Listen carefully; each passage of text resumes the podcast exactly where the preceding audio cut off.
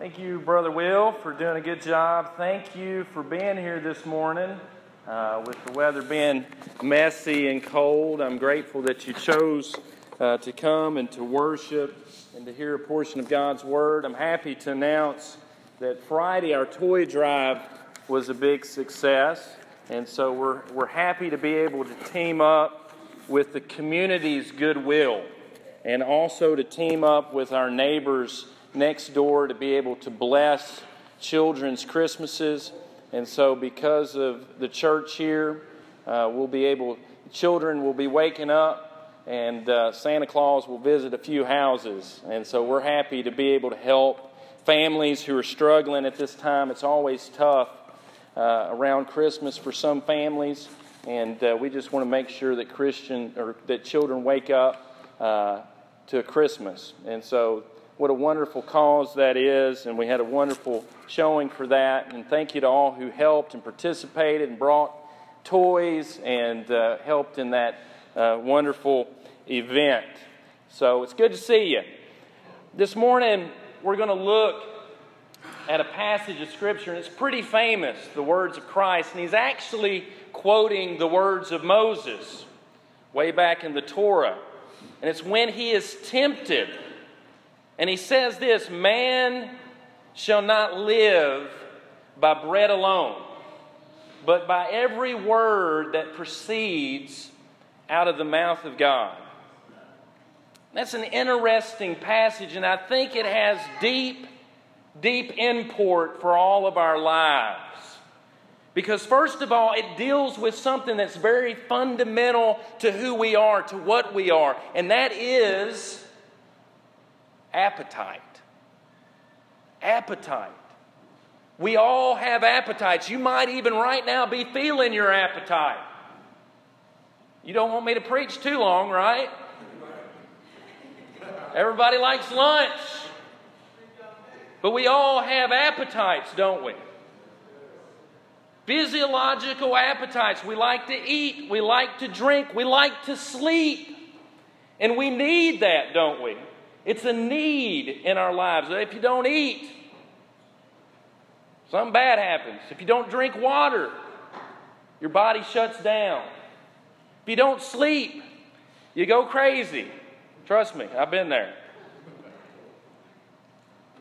There's all kinds of appetites. We have appetites. And you know what? Our tempter, Satan, can even use those appetites and distort them, can corrupt them.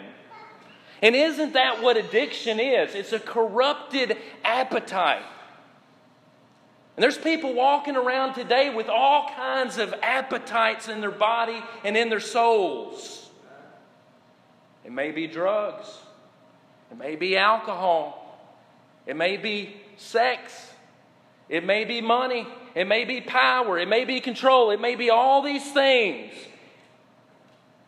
And people start to use those appetites and they use them and they harm them, actually.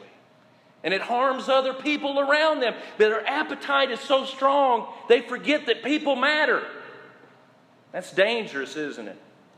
When our appetite within us becomes so strong that we start to do things that hurt ourselves and hurt each other. Appetites can be dangerous. And here's the thing an appetite can consume you. An appetite can consume me. And isn't that dangerous? There's an old folklore about how an Eskimo hunts wolves. I think it's interesting. I don't know if it's true, but I think there's a lesson in it. What they do is they take a knife, as the story goes, and they put blood on it. And they put blood all around it, coats that knife up with blood. And then they take that knife and they stick it down in the ground into the snow. And then a wolf comes and smells the blood and begins to lick the knife.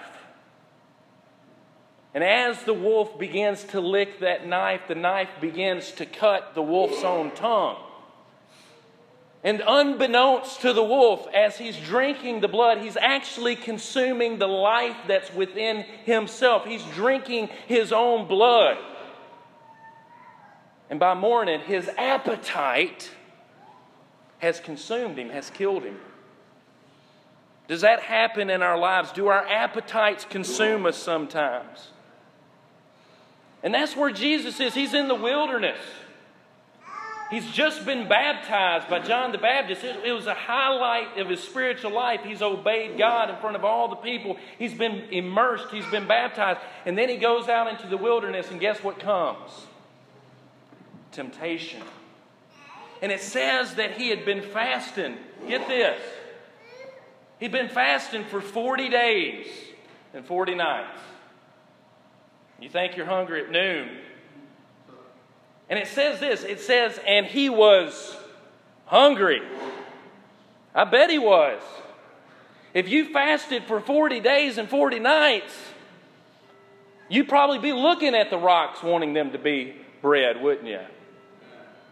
The tempter came to him and he says, If you are the Son of God, command these stones to become bread. And it's within that context that Jesus says, Man shall not live by bread alone, but by every word which proceeds out of the mouth of God. What is Jesus saying? He's saying, Yes, we have these physical appetites, but guess what? There are other appetites that I must answer to.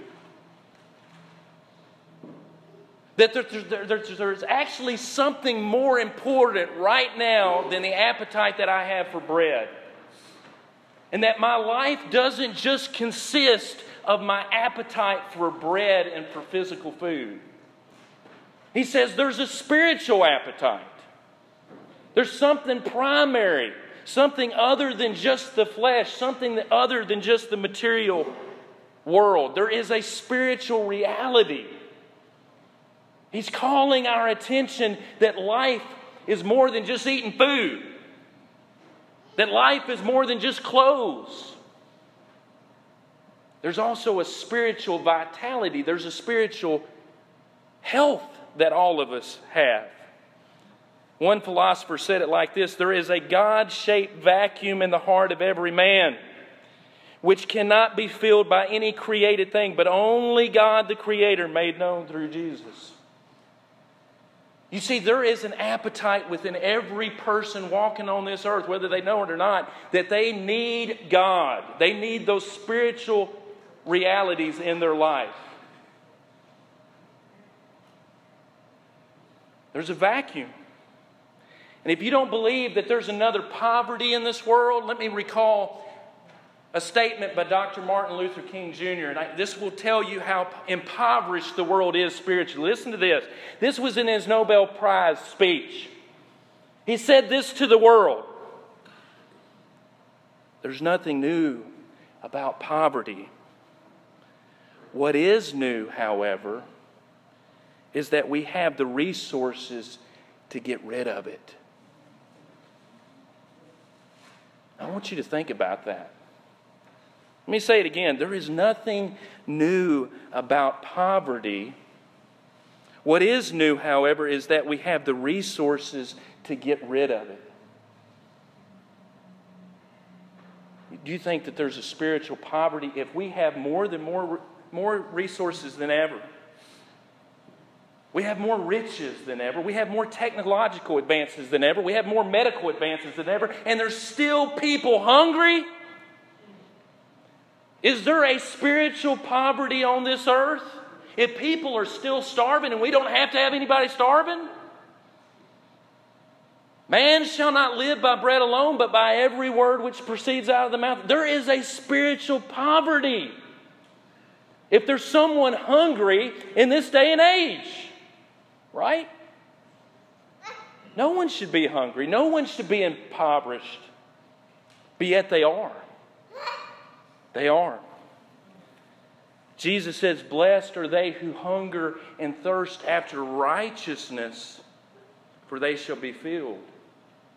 You see, there is a spiritual appetite that all of us have. And unless we know where to fulfill that appetite, our life becomes mismanaged. That's what happens. If you're not seeking the Lord, if you're not getting that fulfillment through Him, then you're going to try to find it elsewhere and it's not going to fit. It's not going to work.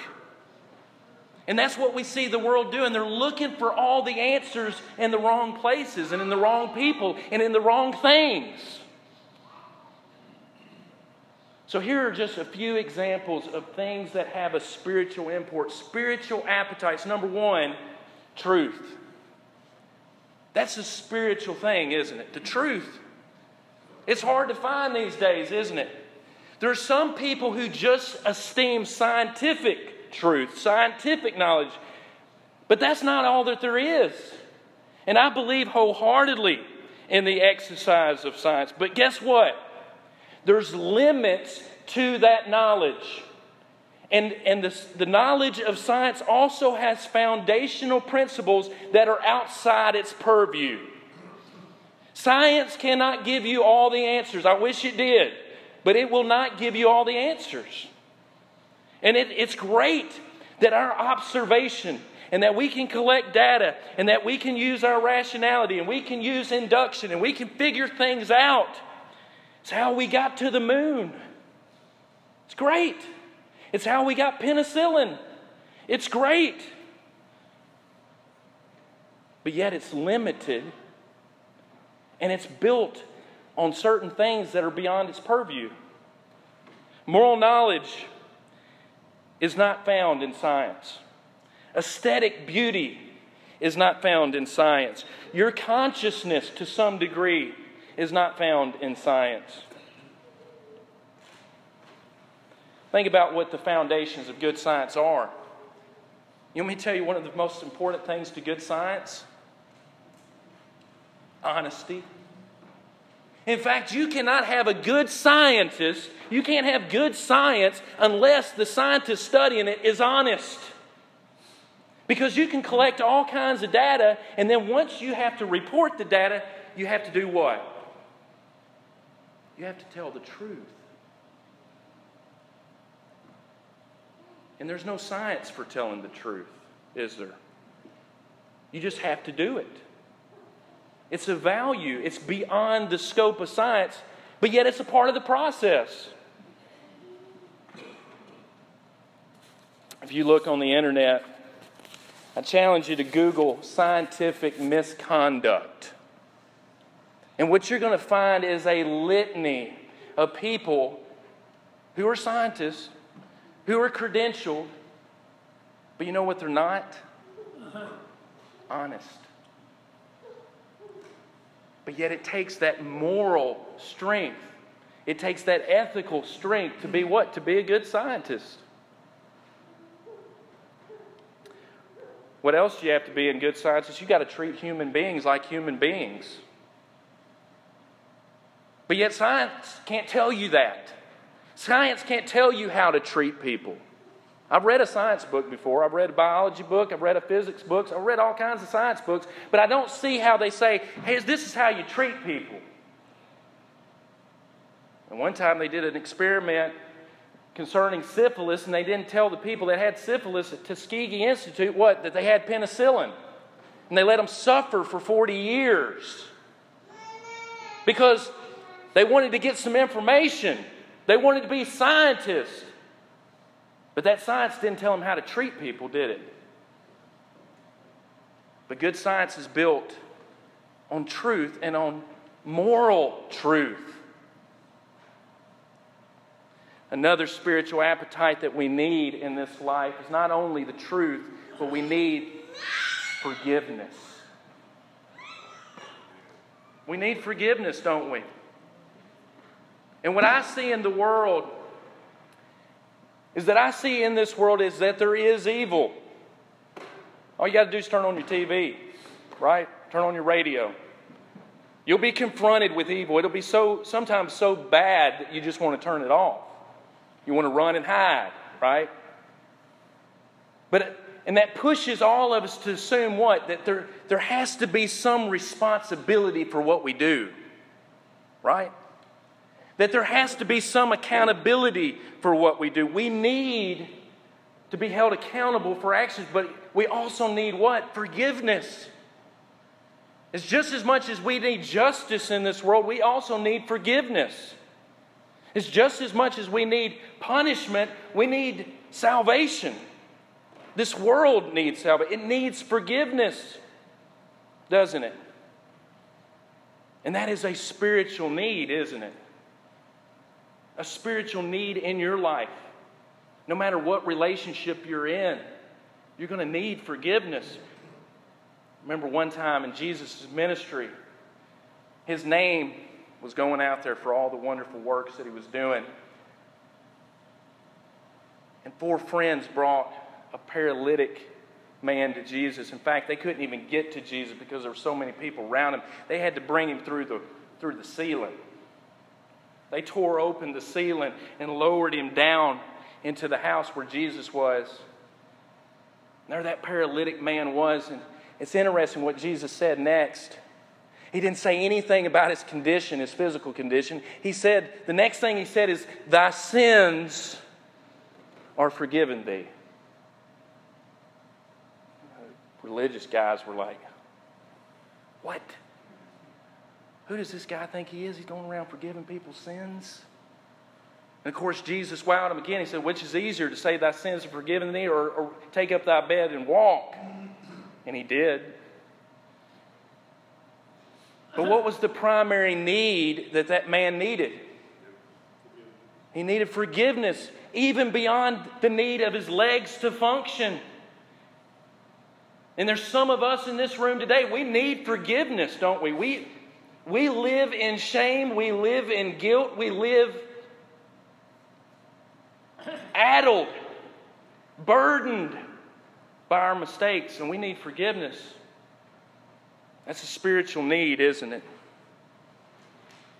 Another thing that we need in our life, a spiritual need, is meaning. Viktor Frankl, the great psychologist who wrote Man's Search for Meaning, said this More people have the means to live, but no meaning to live for. Got everything that you need, right? You got everything that you need. You walked in here. But yet, there's so many people out there who have enough, at least to survive, but they've got no meaning in their life. The only meaning they got is whatever pleasure, whatever thing that they're seeking after. No real meaning in their life. And, and they gave us all kinds of things to, to think about in the history of this thought. Darwin said, well, every man's will is he just wants to survive. Well, I want to survive, but don't you want to do more than that? Well, then Freud came along and said, well, really, man just wants pleasure. Yeah, and, and every one of us wants some pleasure, I'd say. But life's more than pleasure, isn't it? Then Nietzsche came along and he says, No, I think it's every man wants some power. That's why man wants, that's what makes man satisfied. But then Frankl came along and he said, No, none of those are quite right. Actually, what man desires most to flourish and to be happy and to be filled is actually meaning to their life. And that's what I encounter every day in a clinical setting. When people live through something, when people survive something, they say, I want to know what the meaning of my life is, right? I want meaning. I want to know why I'm alive. And we're all seeking that. We're all searching for that. And ultimately, that is a spiritual thing to find meaning in your life. It only comes when you realize there's something greater than yourself. You only find that meaning when you realize there's someone greater than yourself. It's a spiritual appetite, isn't it? It's a spiritual need, which brings us actually to love. Man shall not live by bread alone, but by every word. We all need love, don't we? And that's the spiritual need. And when we talk about love, we sometimes confuse what love is. Yes, love is affection. Yes, love is companionship. And sometimes love does involve sex when you're married. But none of those things are love, are they? Actually, love is an ethic in, in the way that you live. It's, love is valuing someone else. And ultimately, That's spiritual, isn't it? Love is spiritual. And that's what Jesus talked about in his ministry loving God with all your heart, mind, and soul, because that's where love comes from. That's where that value comes from. And because God values every person, you should too. No matter how different they are, no matter what color they are, no matter how rich or poor they are. Mother Teresa said this Going back kind of to our statement of Dr. King, the most terrible poverty is loneliness and the feeling of being unloved. That's a terrible poverty, isn't it? When someone is unloved, then guess what? Their needs aren't going to be met. That love is primary. The, love is what motivates a mother to feed her child, isn't it? So ultimately, you got to have that love first, right? And that's a spiritual need in our lives. And lastly, another spiritual need, and I'm going to leave you with this one, is actually hope is a spiritual need. You know what one of the most important ingredients to right now, to this day, is? What you think about tomorrow. It really is. What's important about today? What you think about tomorrow? If you think tomorrow is gone and lost, guess what today is? Just like it. And there are many people living in this world who think the future holds no promise for them. But when we talk to Christ about the future, he says something totally different, doesn't he? He says, I go to prepare a place for you. And in my Father's house are many mansions and many rooms. And that's hope, isn't it? So when we talk about truth, when we talk about forgiveness, when we talk about meaning, when we talk about love, when we talk about hope, guess where all those things coalesce in one place? It's not at the bank. It's not. It's not in the bedroom. Sorry. It's not even in this room. No, it's on Calvary. Where will you find the greatest truth to man's existential predicament? Where Jesus died. Because where Jesus died is where you die. Because Jesus died because of sin, and guess what? Our world is haunted by sin. You're going to find the truth of man there at the cross. Where are you going to find forgiveness at the cross. Because it's through his sacrificial death that forgiveness is afforded to all people everywhere. Where are you going to find the ultimate meaning? The cross. There's a purpose to life. There's a purpose because God's showing you, I love you. Where are you going to find the love? There's no greater place than the cross. It's Jesus saying, I love you so much that I give my life so that you can live. And ultimately, you're going to find hope, which is crazy, isn't it? That you go to a place where a man died. And this is the greatest riddle for those who don't believe how an instrument of crucifixion, an instrument of death, has become a symbol of hope. Isn't that amazing? The modern equivalent is people walking around with electric chairs around their necks. Do you see anybody doing that? But the cross has been so transformed by the life of Jesus and by the purposes of God that a cross has now become man's greatest hope of redemption. That's amazing, isn't it? Today, if you do not know the truth, do not know purpose and meaning, do not know forgiveness, do not know love, do not know hope, I challenge you to look to the cross. It's an enigma. There's nothing on earth like it. No one has ever quite figured it out. But let me tell you, there is a truth there that is so sure. There is a meaning there that is so profound. There is a forgiveness there that is so deep. There is a love there that is so full. And there is a hope that is so expected.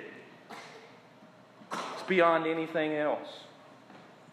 It's, it's worthy to live your life according to. If you haven't done that today, we want to encourage you to follow Christ, to follow His teaching. And when you look at the teachings of Christ, it's unparalleled to the truth that He told. To turn your life over in faith to Him, to repent of sin, to confess Christ to be the Son of the living God, to be baptized as He was baptized, as His disciples were baptized, as a symbol of your surrender to Him. Or maybe you are a Christian, you're struggling, or you need a prayer of encouragement or healing. We want to encourage you as we sing this next song to come forward as together we stand and as we sing.